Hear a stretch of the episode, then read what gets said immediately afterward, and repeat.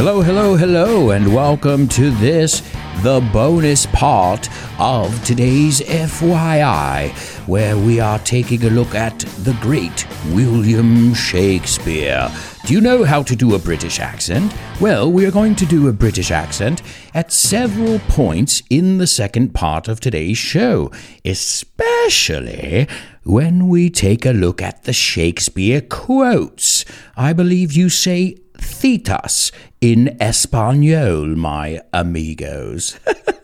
you know me, I love doing voices, I love doing imitations. And that's what we need to do when we're trying to sound like somebody else. I mean, what do you think I'm doing when I speak Spanish? I'm listening to you guys, to Carmen, to Jose Maria, to Isa, to Edgar. I'm listening to each and every one of you guys and saying, aha, and I'm taking note. You might not see me writing it down, but I'm taking a mental note of not only what words you use, but how you say them and how you put them together. And when you can figure out that whole ball of wax, todo eso, well, then things will get easier and you'll be able to iron out your pronunciation. As I say, this is an Alberto Alonso ism to iron out the wrinkles in your pronunciation. I'm not saying get rid of your Spanish accent. That's what makes you you. But it should never ever distract when you're trying to get your point across. So, what was that business about Shakespeare's head missing? Well, yeah, I didn't make it up. And I don't remember knowing this fact. So, this was something that I learned when I was recording and preparing this episode. Scientists discovered a missing head. And this was because they did a scan of the burial ground with this ground penetrating radar. And they found that the bard's head, remember, the bard is one of his nicknames, the bard's head his skull was missing. So there are a lot of anomalies, and I imagine that that curse has been unleashed on those grave robbers. I mean, there are some really crappy jobs out there. But imagine being a grave robber. You got to go into a cemetery at night with a shovel, and then you have to dig up a grave. You got to open up a coffin, and you got to take stuff off a dead person. Uh, no thanks.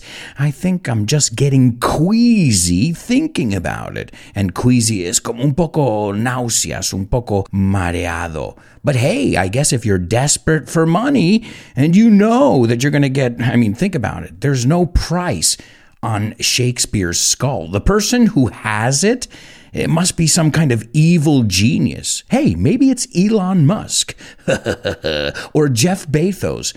I have Shakespeare's skull.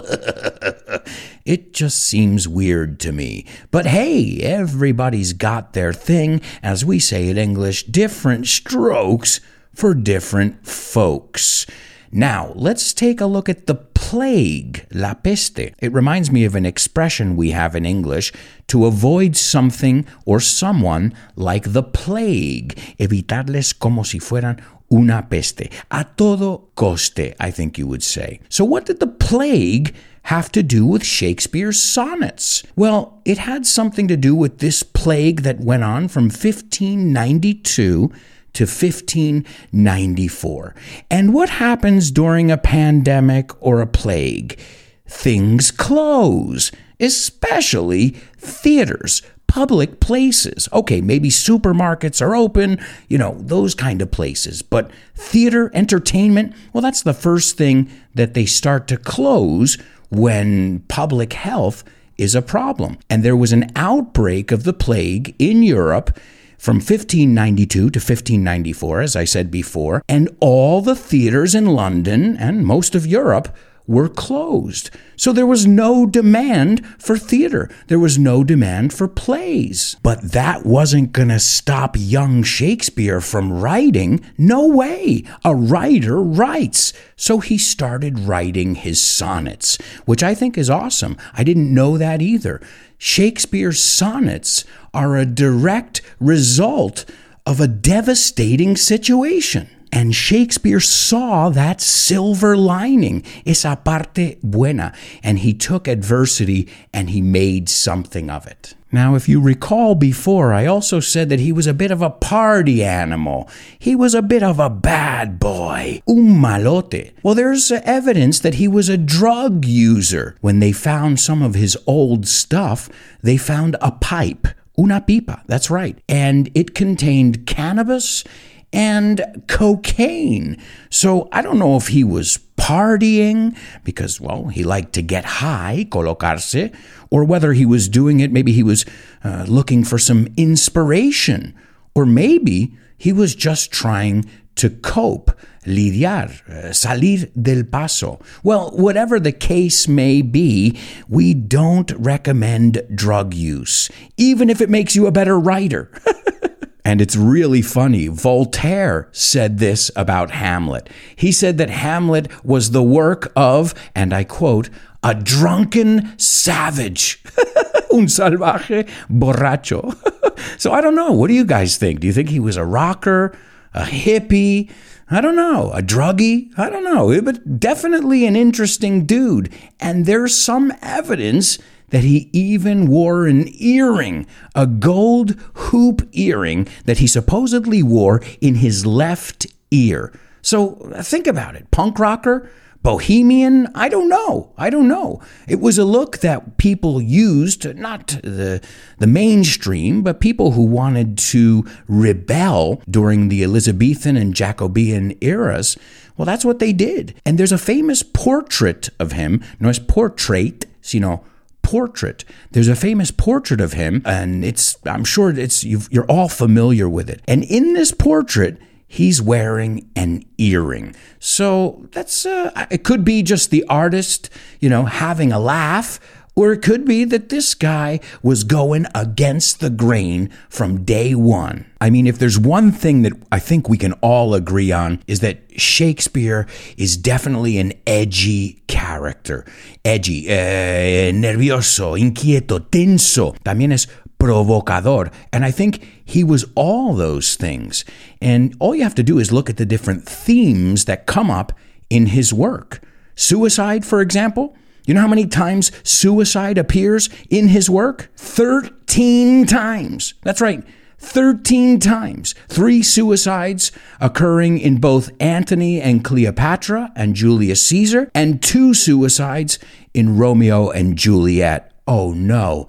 I hope I didn't spoil it for you. Oh no, oh man. See, there I go with my big mouth again. But he dealt with heavy subject matter. Sure, there was comedy in there, but then there was that element, that deep, dark, brooding side. And I think that's a good word that we can use with Shakespeare as well. Brooding, B R O O D ing, eh, solemno, taciturno, eh, pensativo, brooding. There is definitely that element of these characters who were suffering even in his comedies. And that's sometimes that's where the the comedy comes from. As we'll see we've got an episode coming up with my good friend Dan Dan Feist where we're going to look at comedy and how tragedy and comedy well sometimes there's a fine line between the two. I also wanted to touch on the Globe Theater to touch on tocar. I wanted to touch on the Globe Theater. This was a, a theater in London which is associated with William Shakespeare. It was built in 1599 by Shakespeare's theater company. That they were called the Lord Chamberlain's Men, and this was on land owned by a guy named Thomas Brend, which he inherited from his son. And this was the original site of the Globe Theater. Why do I say original site? Well, the theater was destroyed by fire on June 29th, 1613. So remember, I said it, it was built in 1599 and it burned to the ground in 1613.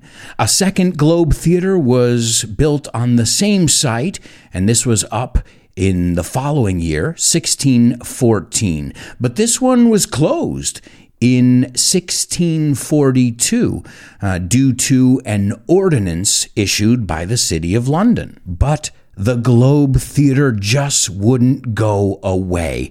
And now there's a modern reconstruction of the Globe. It's called Shakespeare's Globe. It opened in 1997. Supposedly, it is a replica of the original theater. It's about 230 meters from the original site, so it's not on the exact site, but many of you, I'm sure, have seen this building in London. It is remarkable, it is unique. And do you know how it burned down? Well, it burned down suffering for its art. That's right, it was a high tech theater. High tech is en la vanguardia. And there was a performance going on. It was a performance of Henry VIII and there was a cannon that was shot. So just imagine, they had special effects. It was incredible. But they also have something in England, I don't know how to say it in Spanish, thatched roofs. And thatched roofs son estos eh, azoteas que están hechos, o techos, que están hechos de paja, de, de madera. Let's put it this way they are extremely flammable. And when a cannon shot set fire to this roof during the performance, well, two hours later, the whole theater was ashes. It almost sounds Shakespearean. Ashes to ashes, dust to dust. See, I don't know why, but every time I do Shakespeare, I got to turn on my British accent. Oh, and the theater experience was very different than the theater experience nowadays. Back in the day, firstly, there were no women. Women were not allowed on stage. So all the female parts were played by males. And also, the audiences were notoriously rowdy. Uh, rowdy means rah, bulliciosos, I think you might be able to say.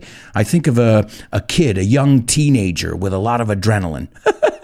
so the audiences were rowdy. Or I think of hooligans, they're rowdy as well. Speaking of British culture, and uh, they would shout, gritaban, they would boo, abuchear even nowadays, like if you don't like something, you usually don't boo.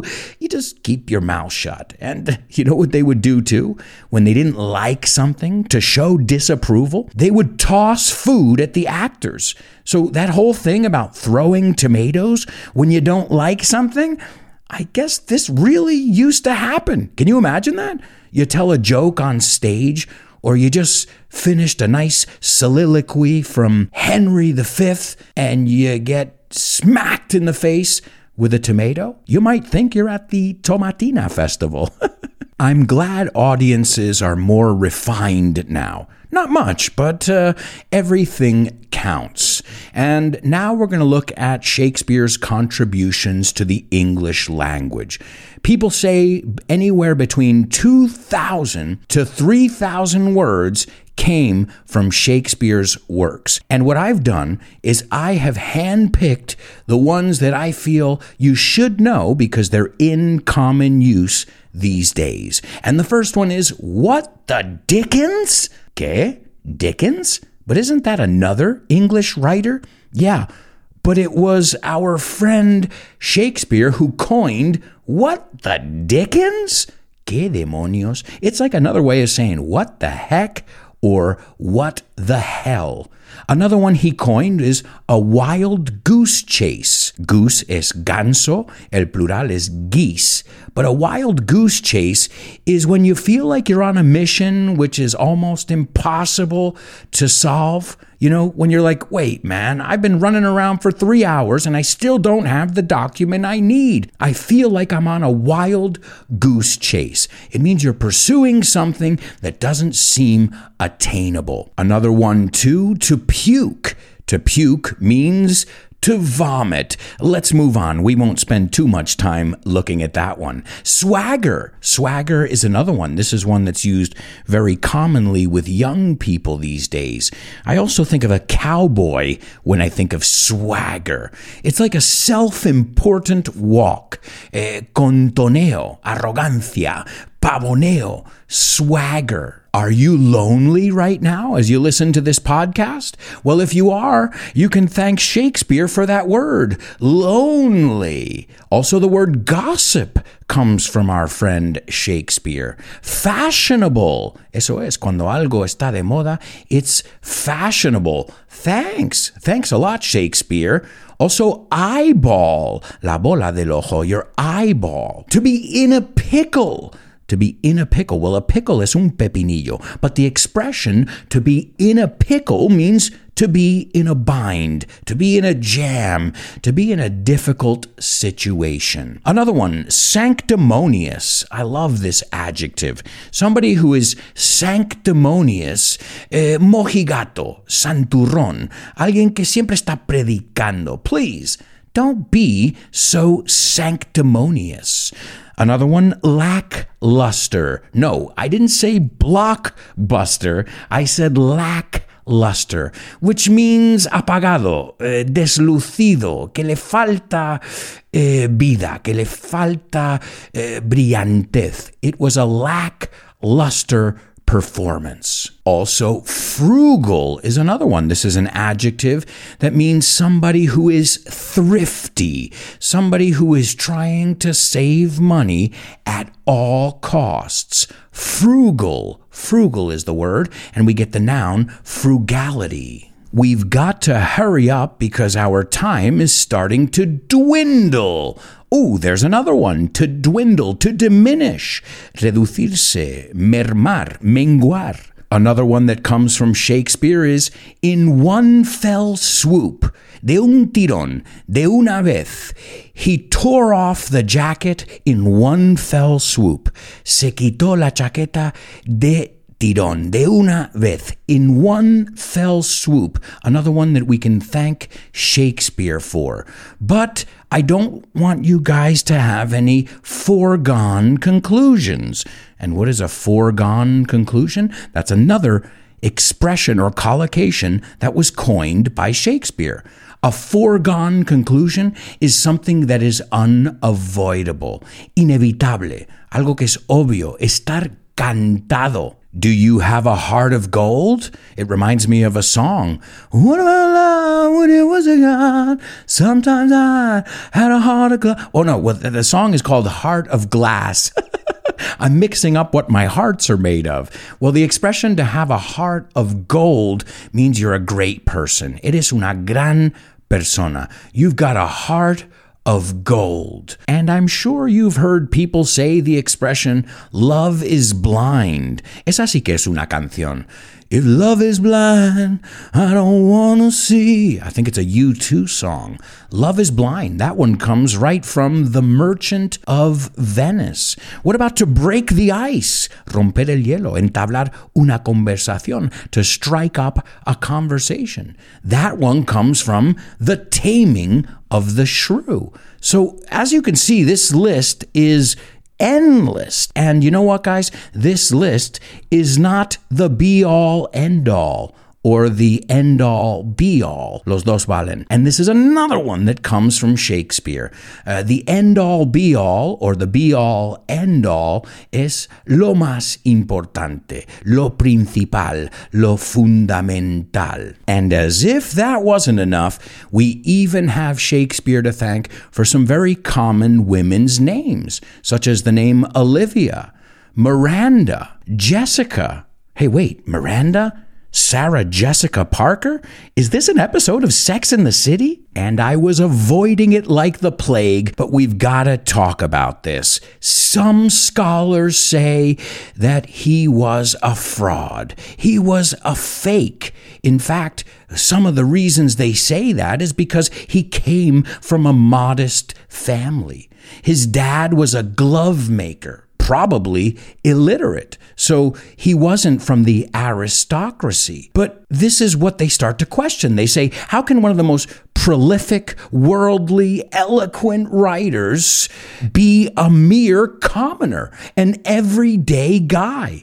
Because if you if you look at his tales, I mean he talks about European capitals, international affairs, history. I mean this is somebody who has a higher education. And their theory suggests that this was a few other writers and they have a few people in mind that were trying to conceal their true identity. They were writing under a pen name. I think you say un negro, a ghost writer. Well, a pen name is un nombre diferente que el tuyo, que usas como autor. And a ghostwriter is somebody who writes for you. So, according to a guy named James Wilbert, again, you can look into this uh, as deep as you want. The rabbit hole goes deep, como decimos. We've got a few options of the people who might have written Shakespeare's plays if you don't believe it was him. The first person is Edward de Vere. Edward de Vere, also known as the Earl of Oxford. Some say it was Francis Bacon, Christopher Marlowe. Another one says it was Mary Sidney Herbert. It's widely accepted that he wrote his plays, but there is a, a faction of the population who say that he didn't. What I'll ask you to do is what I ask you to do in all these cases do the research and formulate your own opinion. And now we're going to take a look at some famous quotes from some of Shakespeare's most famous characters and plays. His shortest play, here's a trivia question, his shortest play, The Comedy of Errors, has only 1,770 lines. That's only a third of the length of his longest play. Do you know what his longest play is? I'll give you a clue. We mentioned it already Hamlet. That's right. It takes four hours to put on Hamlet, and to put on a play is montar una obra. Let's take a look at some of these quotes. The first one is from Hamlet, Act 1, Scene 1. Let me get in my British mode. This above all, to thine own self be true Remember, thine is your, lo vimos antes. This, above all, to thine own self be true, and it must follow as the night the day. Thou canst not then be false to any man. And this is about being true to yourself. Here's one from Julius Caesar Cowards die many times before their deaths. The valiant never taste of death but once. So we've heard many iterations of that, but that's the original. Here's one from Romeo and Juliet. What's in a name? That which we call a rose by any other word would smell as sweet. The next one is an idiomatic expression which we use pretty often, but again, all of these have been reworded. The version from King Henry IV says, Uneasy lies the head that wears the crown. And we say in the modern vernacular, heavy is the head that wears the crown. Pesado es la cabeza que lleva la corona. The next one is from As You Like It. And remember, we can learn from the titles of his plays. I always think of one of my favorite ones, Much Ado About Nothing, que es mucho ruido y pocas nueces. Much ado about nothing. But this next quote is from As You Like It. He says, All the world's a stage, and all the men and women are merely players. They have their exits and their entrances, and one man in his time plays many parts. I love it. Another one from The Merchant of Venice, and this one is used all the time. I think we've even seen it on past episodes. All that glitters is not gold. Todo lo que reluce no es oro. And as I was preparing the episode, I came to the realization that Cervantes and Shakespeare were alive and died around the same time. Do you know what this is? This is like Messi and Cristiano in the writing world. How lucky were those people to have lived during the lifetime of Cervantes and Shakespeare, two of the most amazing writers to ever walk the face of the earth. And there's even a little connection. Some people say that they may have died on the same date. And I say may because, as I said, a lot of the details of Shakespeare's life are unclear. But one thing is clear Shakespeare's legacy will live on forever. This was not just a flash in the pan, algo que tiene éxito de noche a la mañana y desaparece. No, Shakespeare is here to stay. Ha llegado para quedarse. And I'll leave you with this last quote from Romeo and Juliet Good night, good night.